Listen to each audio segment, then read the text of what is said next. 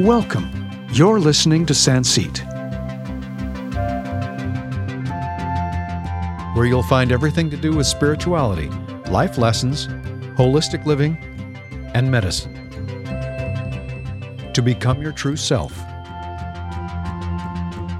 We all have stories, journeys, experiences, and love. Here's your host, Aaron O'Dowd. Hello and welcome. My name is Aaron O'Dowd and you're listening to Sanseet. On today's show, we have Eliezer Sobel. Eliezer Sobel is the author of Minyan 10 Jewish Men in a World That Is Heartbroken. Selected by National Book Award winner John Casey as the winner of the prestigious Peter Taylor Prize for the novel. He is also the author of a memoir, The 99th Monkey, a spiritual journalist's misadventures with gurus, messiahs, sex, psychedelics, and other consciousness raising experiments and Wild Heart Dancing, a personal one day quest to liberate the artist and lover within. He also is the author of Blue Sky, White Clouds. In spending time with his 86 year old mother in the advanced stages of Alzheimer's disease, Eliezer Sobel discovered something astounding. Even though she was no longer able to string together even two words in a row that made any sense, the fact remained that she could still read. Although she couldn't follow or track the storylines or even consecutive sentences of books or newspapers, she nevertheless continued to sit with rapt attention and flip through magazines and coffee table books, reading aloud the words in big print and commenting on the photographs. Over 5 million people in the United States currently suffer from Alzheimer's disease, and there are more than 30 million victims worldwide. Nearly 500,000 new cases are diagnosed yearly. Blue Sky, White Clouds is a very simple picture book for these patients, with easy to read short phrases in large, bold print, illustrated by photographs of people, nature, and everyday objects. Those who have used this book with their loved ones who suffer from Alzheimer's state that it is a wonderful treasure to be able to share together again. And now, here's your host, Aaron O'Dowd, talking with Eliezer Sobel. So, hello, Eliezer, and welcome to the show. Thanks, uh, Aaron. I appreciate you asking me on. Ah, excellent. Um, first of all, you have a 86 year old mother who has Alzheimer's. Um, how did you come about it, or how did you discover that your mother had this particular disease? Well, first of all, she's um, she's actually at this point 91 and still going. Gee, wow. And and she lives with my father, who's 91, and they've been married 68 years. So it's quite an unusual situation, and I, I'm sort of leading around to the answer to your question, but just giving you the current picture. My dad, at age 90, which was you know a year and a half ago, was still fully functional and running the household. He driving, cooking, shopping, hiring and managing a team of aides for my mother, and um, that all came to an abrupt halt. A year, well, almost yeah, a year and a half ago or more, when he um, fell down a flight of stairs and landed at the bottom of the steps on his head and had a near fatal traumatic brain injury. And overnight, I had two 90 something year old parents, both pretty much infantile or infant like and needing full on care. So overnight, my wife and I actually moved into the house. My, this is my childhood home that I had, you know, that I hadn't lived in. I'm 63, and I hadn't lived there since I was 17. I moved back and lived in the bed that I lived in when I was five. I had to become my father, just take over his life to run that household. It actually took us living in that house about 10 months before we had enough systems in place and new aides that could live there that we trusted. And, you know, we had 10 intense months of full-time caregiving for two 90-somethings. At this point, the system is in place and they're both uh, doing quite well, although that's all relative. And my dad uh, recovered, I mean, they gave him up for dead at the uh, ICU, the intensive care unit, a year and a half ago. They told us to call hospice and say our goodbyes.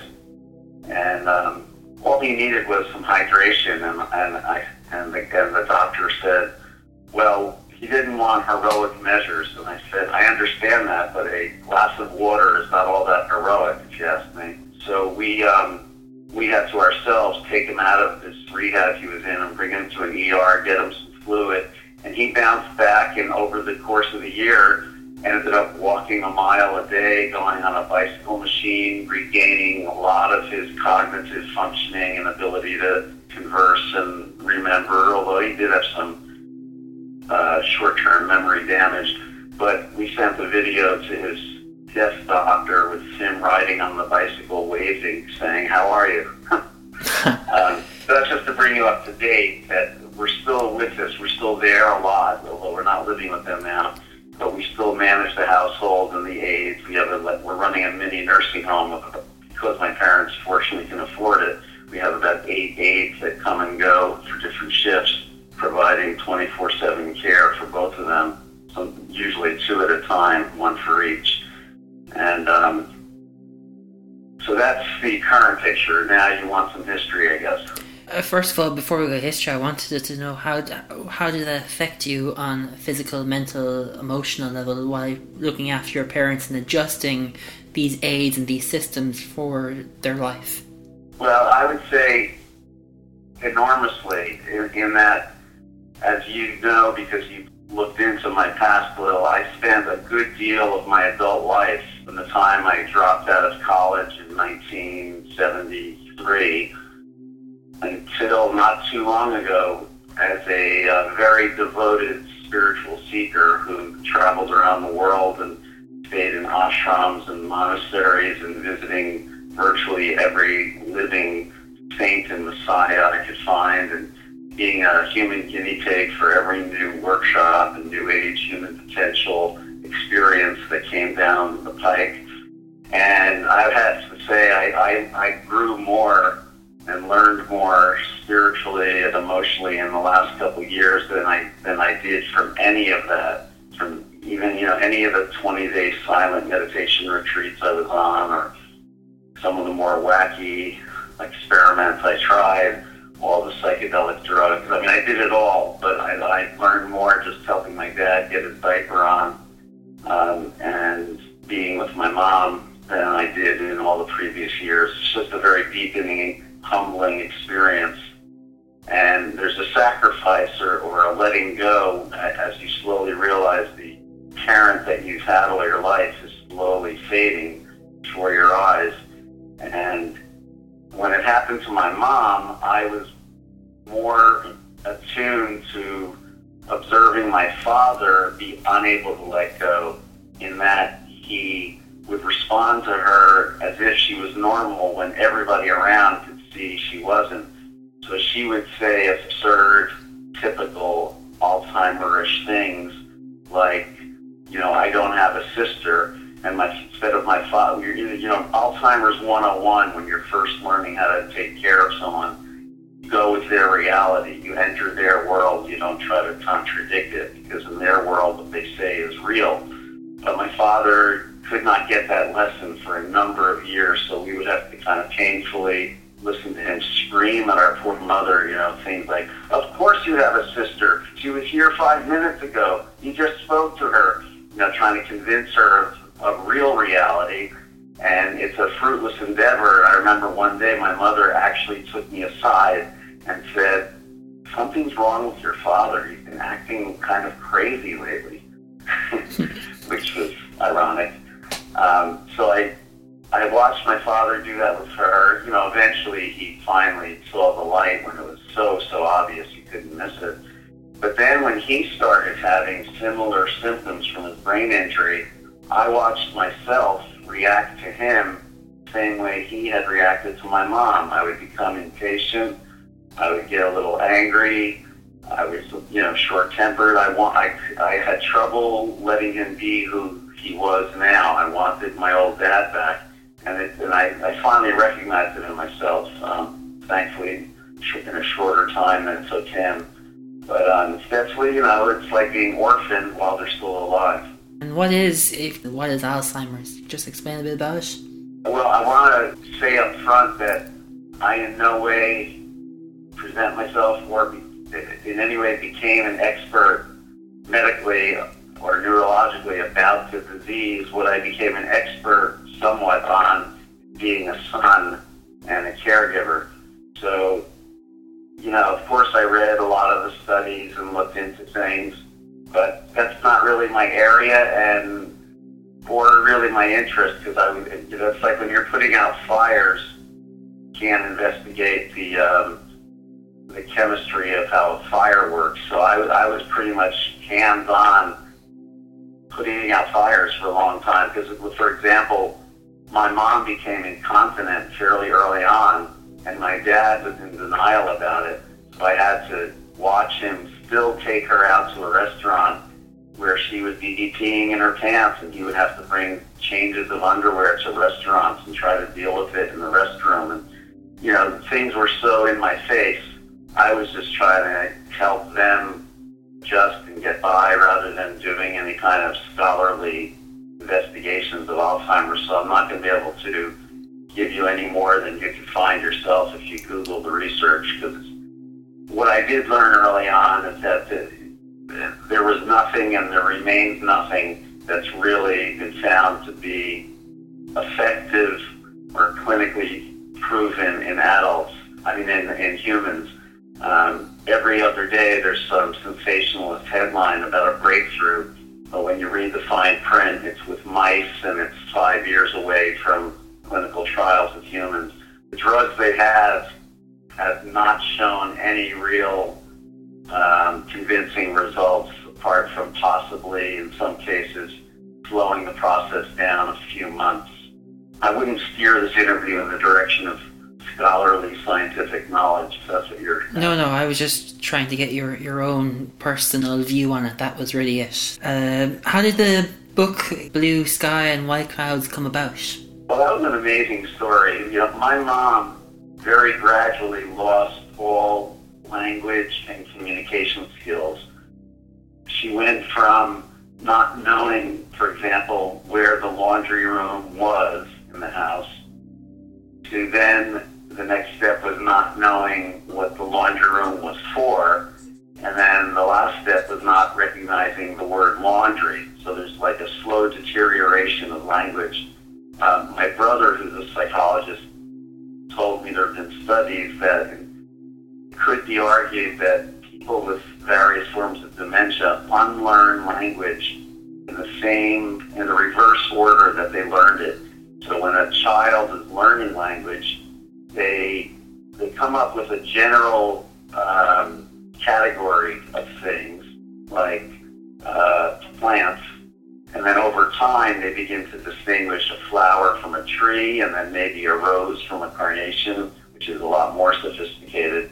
And in my mother's case, we watched it go in reverse, where one day I noticed she was referring to the telephone as the machine and the vacuum cleaner as the machine. And she knew enough that mechanical objects were machines, but she had kind of devolved from specific labels into uh, general categories, which was very interesting to watch.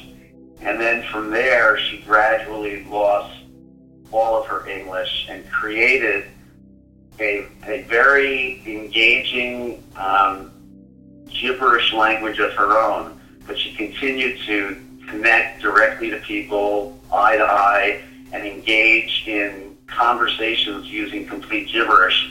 And it depended on the person's ability to respond. I was very good at it, so we would have very long conversations that sounded like um, my mother would say, "Oh, the mingle Mingleman is this and this and noodle mingle the defala," and I would say, "Yeah, I think the mingle Mingleman is defala, ma," and she goes, Oh, you too? Well, then tomorrow we can talk chica la lapatapsutu.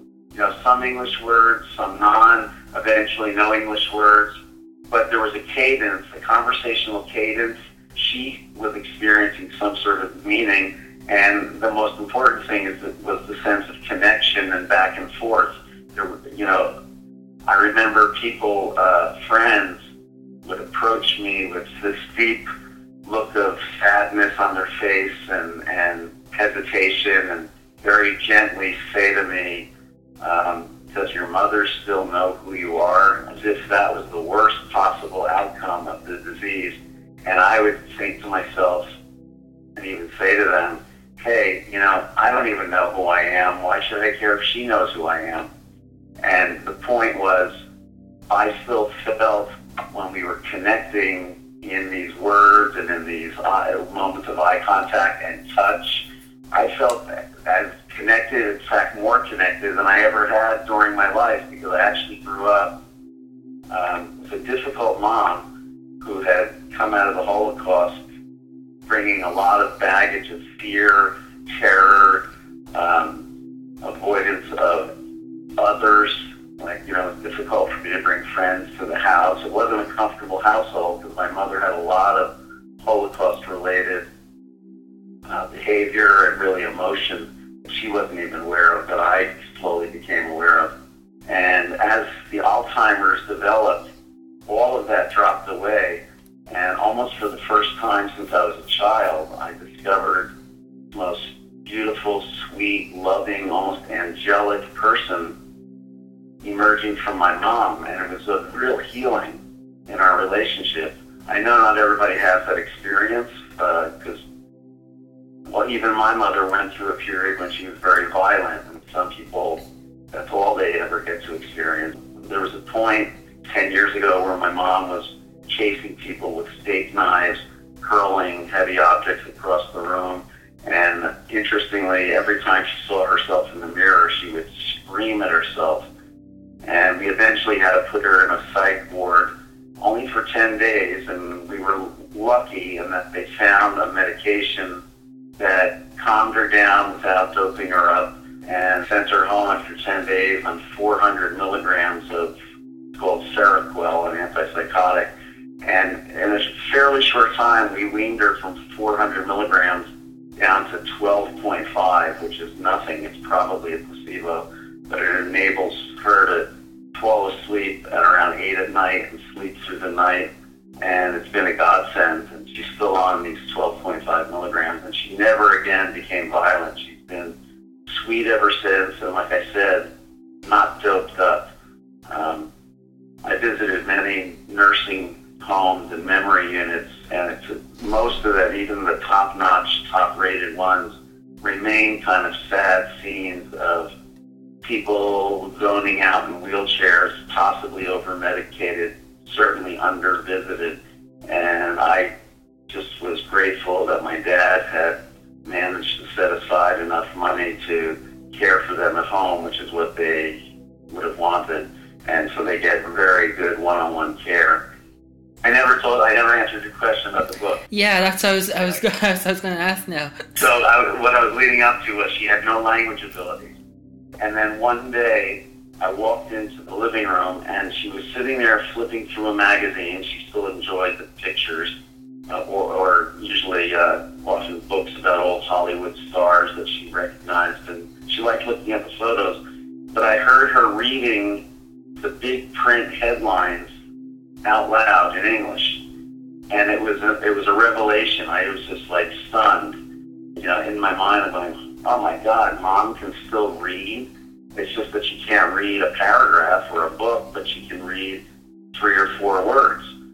So I thought, oh, I know what I'll do. I'll just run out today and I'll buy her a picture book designed for dementia patients.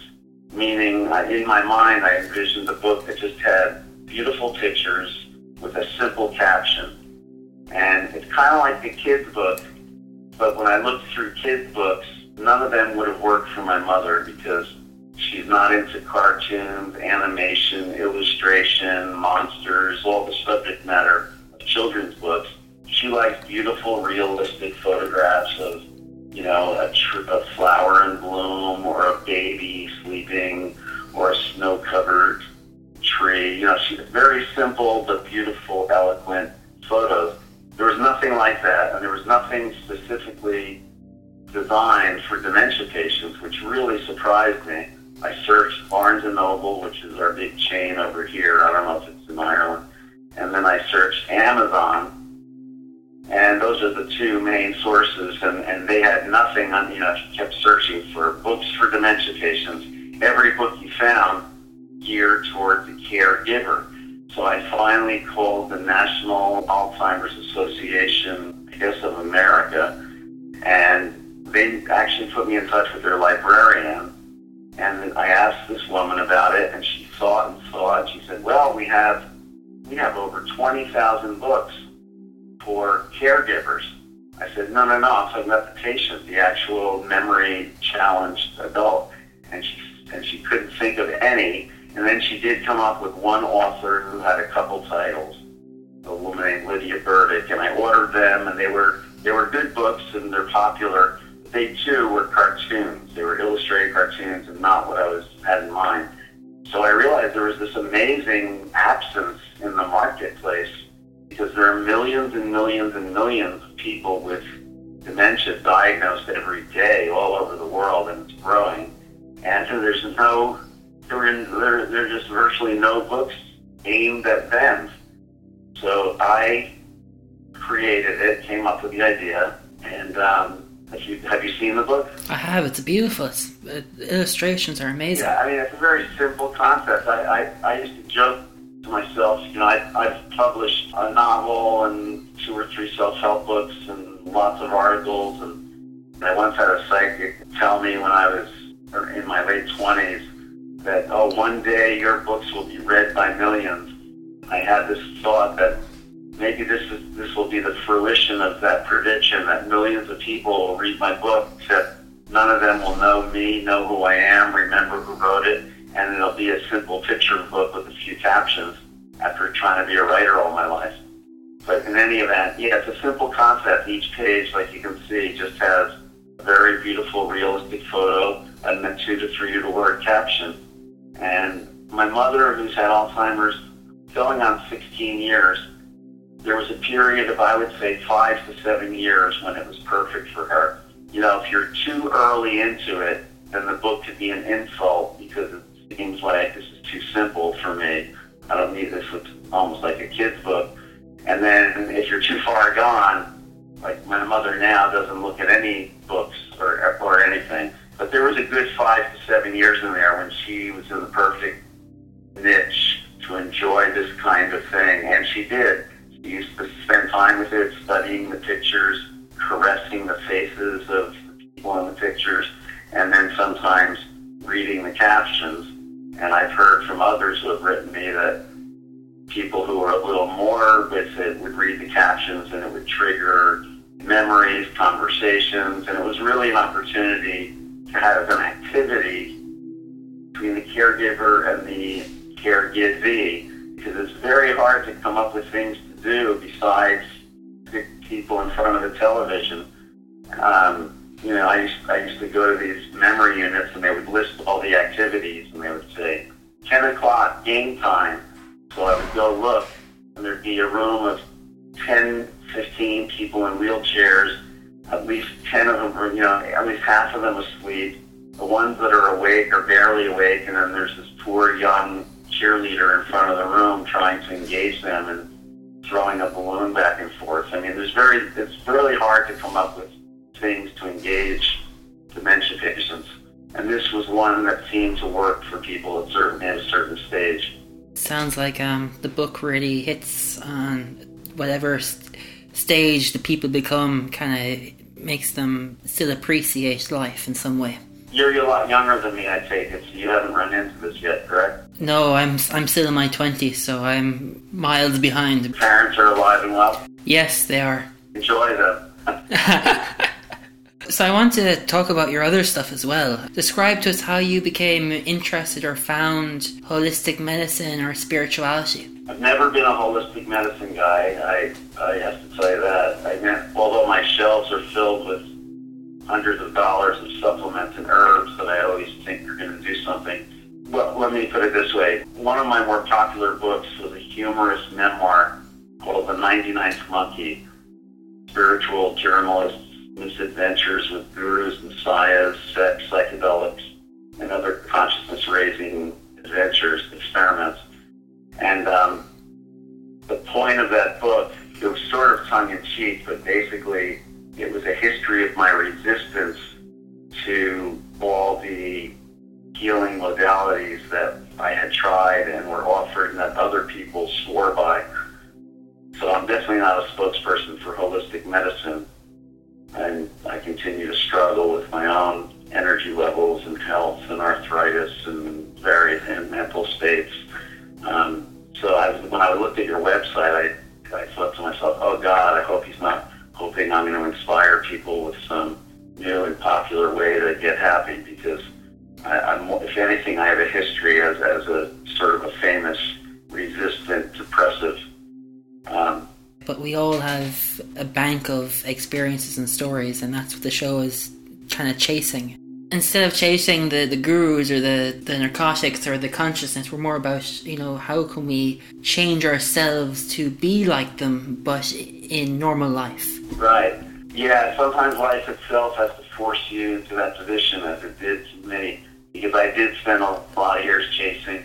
You know, I met so many famous spiritual leaders and I always, in my younger days, my ego would kind of be patting myself on the back as if it meant something about me uh, that I that I had personally met all these famous spiritual leaders, and, and then one day I woke up and I realized, oh, I know what it means about me. It means I have very low self-esteem. I'm trying to build it up through association. And you know, I've had the good fortune of meeting enough of these people on a more intimate level to eventually realize that, you know, my mother was way ahead of her time. She used to let me know that, in, in her words, everybody looks the same in their underwear.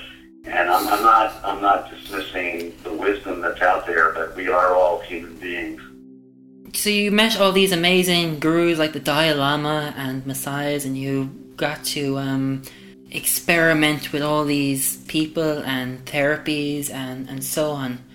How did your, your folks feel about it, um, you doing all this stuff? Well, my my father was um, said reading the 99 Monkeys scared the hell out of him because uh, I, I would often not ex- exactly tell them everything I was up to. And then he read about it after it was published and he thanked me for not telling him because he would have been worried sick to know that I was in the jungles of Brazil taking some ancient shamanic potion, which now is pretty well known among the New Age crowd, you know, ayahuasca. But back then it was a little bit more unknown, and so very frightening for him to imagine me in the jungle. And the way I described it involved a lot of throwing up, which comes along with ayahuasca. And, uh, you know, I remember other people hearing voices from deities and beings and angels while they were under the influence. And the only voice I kept hearing was my mother saying, what are you doing? You're in the middle of the jungle in Brazil drinking this disgusting chazarai, which is the Jewish word for, for junk. Uh, you know, those are the voices I heard. So it scared him, but I, like I said, I protected them a fair amount from some of the more crazy things I went through, like living at Esalen, living at Esalen Institute in Big Sur, California, which was, I don't know if you're familiar with it over there, but it was the first um, major New Age human potential growth center, workshop center, where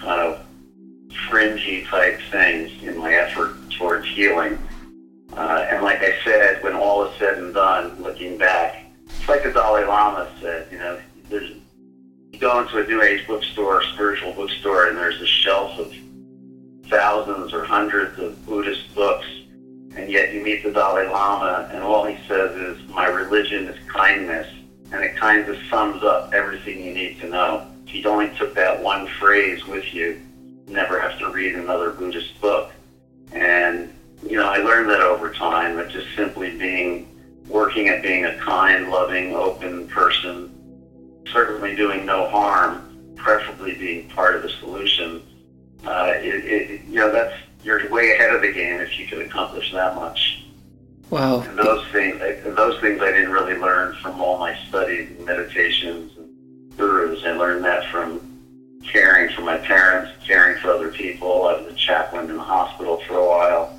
So it comes through service, I think is the key uh, and service is, you know, it's it's not altruism. It's not because you're a good guy and you're helping other people. Um, I had a teacher point this out to me early on. His name was Stuart Emery.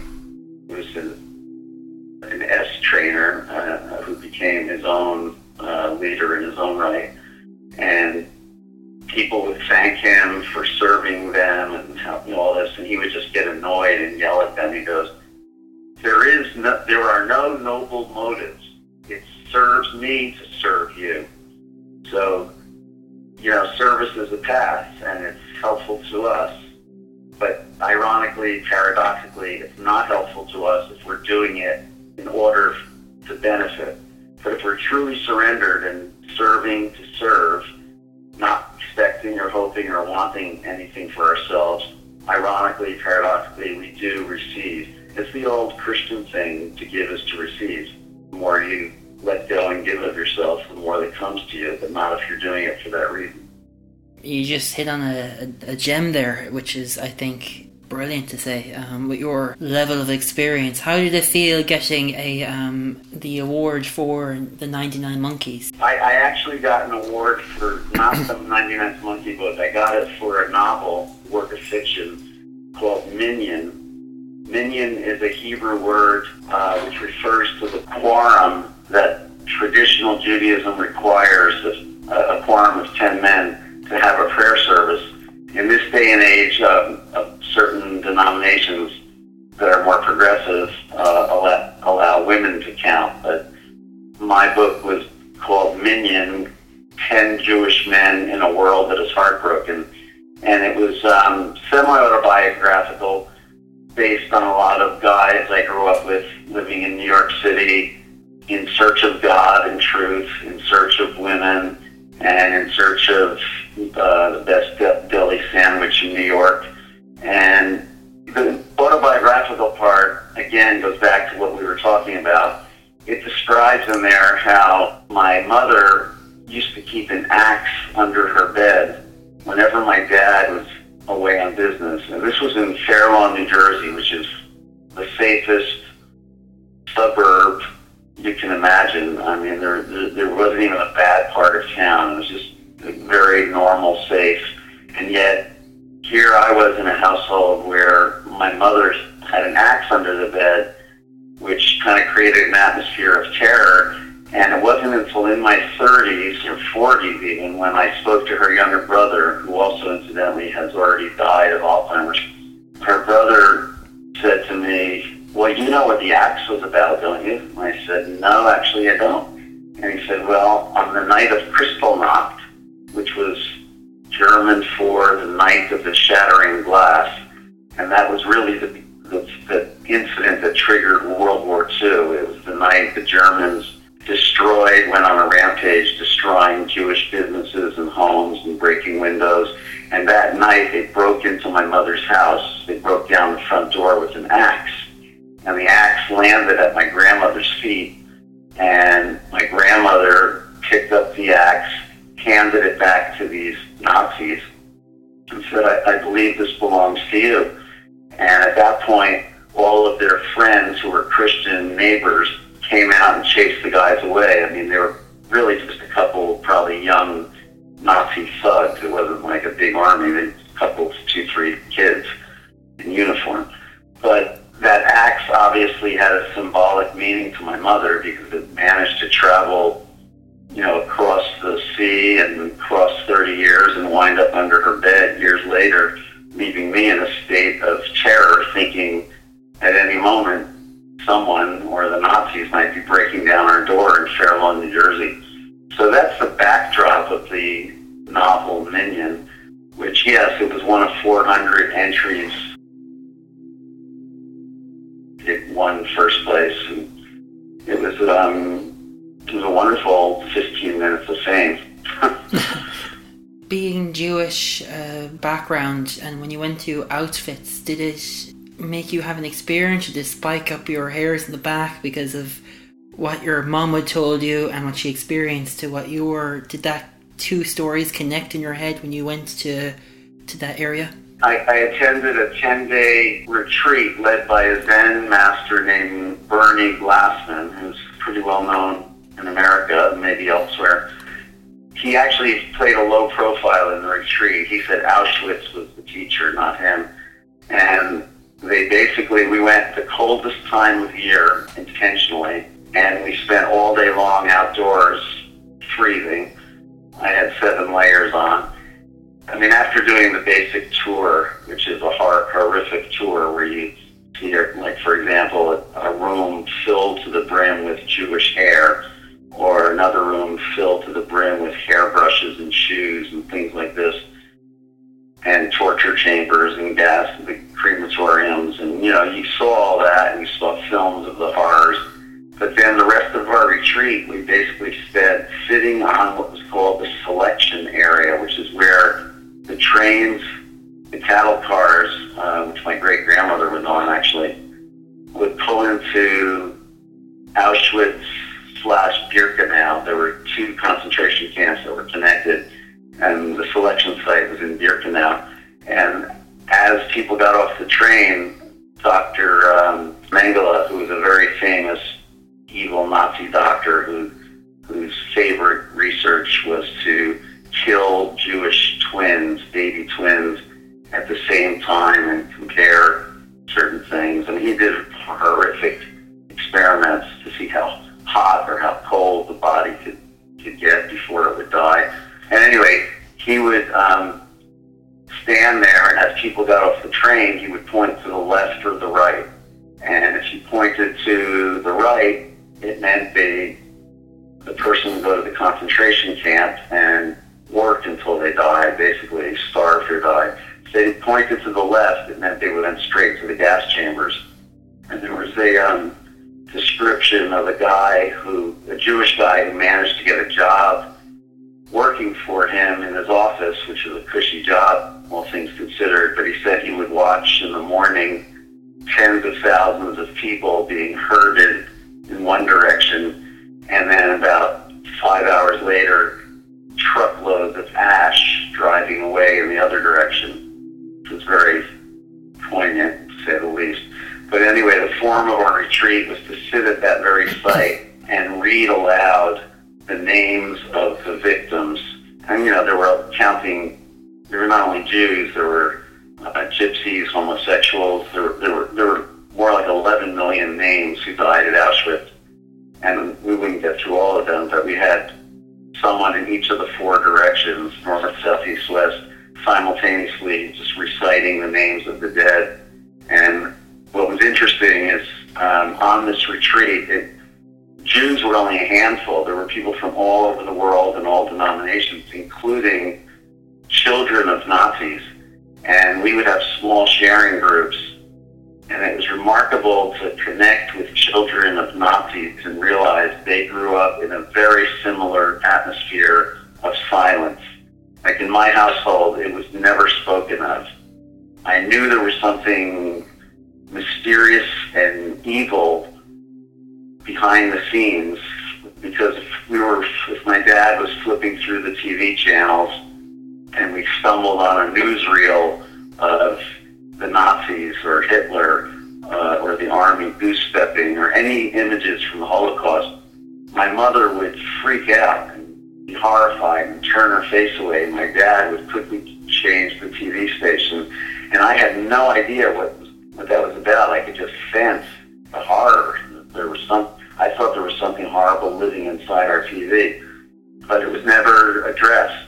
And hooking up these children of the Gestapo and, and other Nazi leaders uh, they grew up in a very similar atmosphere of silence and sensing that there was something evil in the background that they weren't permitted to learn. So they had very similar wounds, and it was very healing to talk to them and as humans and meet with them. At some point, there was a big controversy because some of them felt that the everybody who died in Auschwitz, including the Gestapo uh, soldiers and agents who died, should have their names memorialized. And there was a big brouhaha and discussion and argument. And finally, the way it got resolved was someone said, well, after we finish reading the 11 million names of the victims, we can start reading the names of the perpetrators who died here. And that's how that got resolved. Did you feel a connection being Jewish and experiencing the aftermath of what happened, or how did it feel for you at that moment? Well, I, I learned that there was a syndrome I was a part of that I never knew called second generation Holocaust survivors. And I guess there are a lot of us out here who had parents involved in the Holocaust and who inherited, in my case, I would say, some deep fear of being myself in the world. And, you know, that's probably why I devoted 40 years to self-expression, to workshops, to trying to break through, come out, find who I really am, etc. Um, I, I think that it, it is a syndrome, and um, yeah, being at Auschwitz, you kind of look at it right in the square in the face, and you're praying and you're singing and you're connecting with other people, and the, the whole thing definitely was helpful. I, it didn't cure me of it, but it was it helped open some doors and help lighten the load a little bit. You say that you you went through different religions. Did it increase your fondness towards Judaism, or would you just have an open mind to everything? It's funny. I've almost come full circle to where I started. I, you could almost describe you as a secular humanist, but that's after years with um, Ram Dass involved in Hinduism in my early 20s many, many silent Buddhist retreats, um, which I still resonate with, uh, connecting with several progressive Jewish renewal rabbis, some of whom I'm still connected with and even co-teach with. Um, I had a very fond connection with a Christian mystical monk who passed away named Father Theophane and spent a little bit of time at his monastery. Uh, and I lived in a community surrounded by Sufis and some sheikhs and murshidas who are leaders. One of my best friends is a murshida, which is a senior teacher in the Sufi world, and I participated in a lot of their events. So I was, and I lived with the Lama Foundation for a while, which is an ecumenical spiritual community in New Mexico where all the religions are practiced and represented including Native American. There's an Indian tribe whose land that the Lama Foundation settled on. So I was exposed to all of it. I embraced all of it. I would I would jump into their native practices in each tradition with full heart and soul. And eventually I recognized that the fundamental impulse at the core was identical. And one thing that helped me with that was um, some of the late Rabbi Zalman Schachter Shalomi, who he died about a year ago at 80 something, 86 maybe. He was a Holocaust survivor who escaped. He became a very orthodox, traditional Hasidic rabbi with the Lubavitch Chabad sect in Brooklyn. And he eventually got excommunicated by them for being too far out. He ended up taking LSD with Tim Leary and he ended up rewriting the liturgy to change all the he's to she's when referring to God. You know, he feminized the, the, the liturgy. So he was a, he was a rule breaker and a pathfinder. And he, I was at a workshop with him once where he had divided the room into about five groups, and he had one group singing the Hindu chant to God, or one of them, Sri Ram, Jai Ram, Jai Ram, and with this with a melody that worked with it harmonically. He had another group singing the Muslim uh, call to prayer, La ilaha illallah. He had a group of people doing the Jewish fundamental prayer, Shema Yisrael, Adonai Eloheinu, Adonai Echad. He had a Christian group singing the Kyrie eleison. He had a Buddhist group uh, chanting Gate, Gate, Tara, Gate.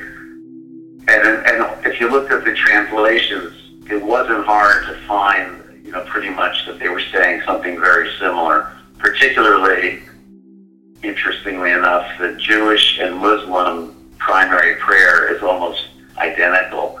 La ilaha illallah means there is no God but God, or another way of saying that is everything is God. And Shema Yisrael Adonai Eloheinu Adonai Echad could be interpreted to mean something very, very similar. So he kind of brought it all together and helped me see that there was one impulse at the core of my being the religious impulse, the spiritual impulse, the expression or desire for wholeness of being, and that that could be expressed and explored in any number of paths, including no path. And you know, like I said, the path of service is a path, but it's not particularly, uh, it doesn't, it's not owned by any one religion, guru, or one tradition. It's a human thing. And there are many humans out there who have never set foot in a mosque or a synagogue or an ashram, and they're the most spiritual, loving, kind people you've ever met. It's like Ram Dass. You got you familiar with Ram Dass over there? He he was the no. pioneer in a Okay, Ram Dass was a pioneer in America for the counterculture spiritual movement. He wrote the book Be Here Now, and Be Here Now is, is like a cliche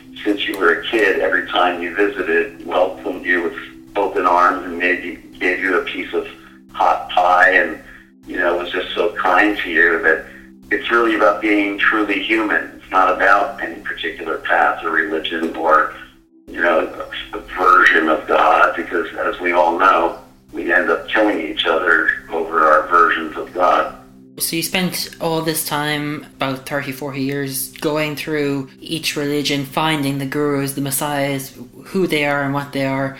Do you think people should do that or just live lives the way they should be, or what do you think? I, I don't think people should or shouldn't do anything that I say. they need to follow their their heart, their gut, their passion, their desire, their yearning, their need, and see where it takes them. Um, you know, for some people, I'm sure it remains appropriate to find a qualified, respected teacher and surrender for a time or for a lifetime to a particular path. It just hasn't been the way I ended up going, but I wouldn't, you know, presume to say that's not right for some people. I don't think there's a formula or an answer that I can offer you on that, Aaron. And did you feel that you went through all this time going through each therapy, each master, and so on? And let's just say you went to a psychic and it said 10 years you're going to have these books, you're going to win these awards. How did you take it with, pinch, with a pinch of salt, or how did you take it? You know, I, I think things either stick or they don't. I mean, I remember when, when I was 23 and took est training, which was very one of the first and uh, of, of the intensive two weekend courses where you sat in a chair from 8 in the morning until 2 or 3 the following morning, and you did that for two days in a row and came back and did it two days the next weekend. It was the prototype for many of what things are still out there today. They didn't let you take any notes. And basically what they were saying is, you know, if there's anything worthwhile in here, you're going to get it and it'll be real for you and your experience. And it's not going to be anything you can write down, remember, study, practice. So, you know, I did so many things over the years and I, I stopped trying to keep it straight or, or I, I just assumed, I just went through it all assuming that anything real and valuable would land in a deep enough place that it would live inside me. If it didn't, it wasn't really worth it um, in the first place. Lately, once a year, I come out of my re- relatively secular life and I become a uh, what I call a rented Jew. Um, I co-lead a one-week silent retreat with a rabbi and his wife. I serve as the musician leading two-hour-long chanting and meditation sessions using primarily Hebrew chants. I uh, it, so it's a, it's a Jewish retreat with Buddhist teachings, and it's held in a Christian convent. A very wonderful combination of tradition. Hmm. And I also teach a movement class based on my 35 years studying with Gabrielle Roth, who I would have to point to as one of the main influences in my life until she passed away two years ago. It's interesting for me because I can drop in for one week and it's not inauthentic. I always go in thinking, oh, this is ridiculous. I, you know, I'm living my life like every other regular guy. I'm not meditating every day. I'm not singing and chanting every day. I'm not dancing. I'm not, you know, and then here I show up and for a week I'm teaching meditation. I'm teaching Gabrielle's movement work. I'm leading these very deep, prayerful chanting sessions. But the amazing thing is, is it's all, it, once I get there, it all feels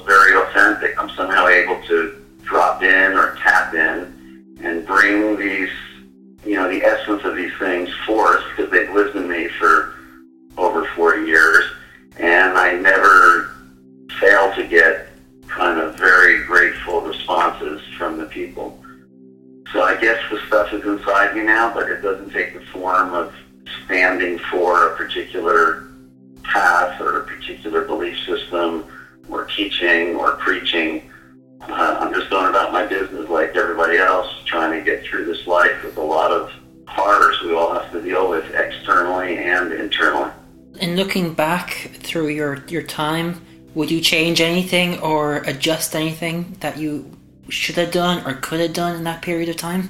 Yeah, I mean, I think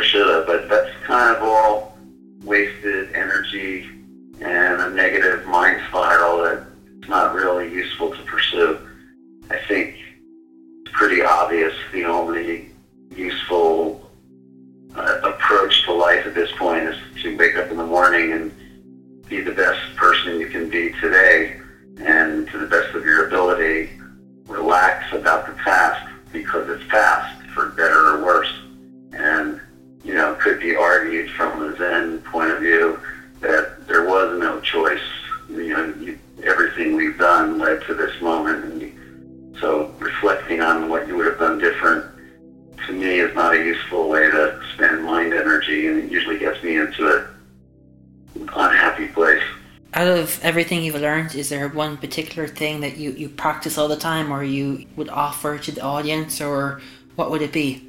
Aldous Huxley, another famous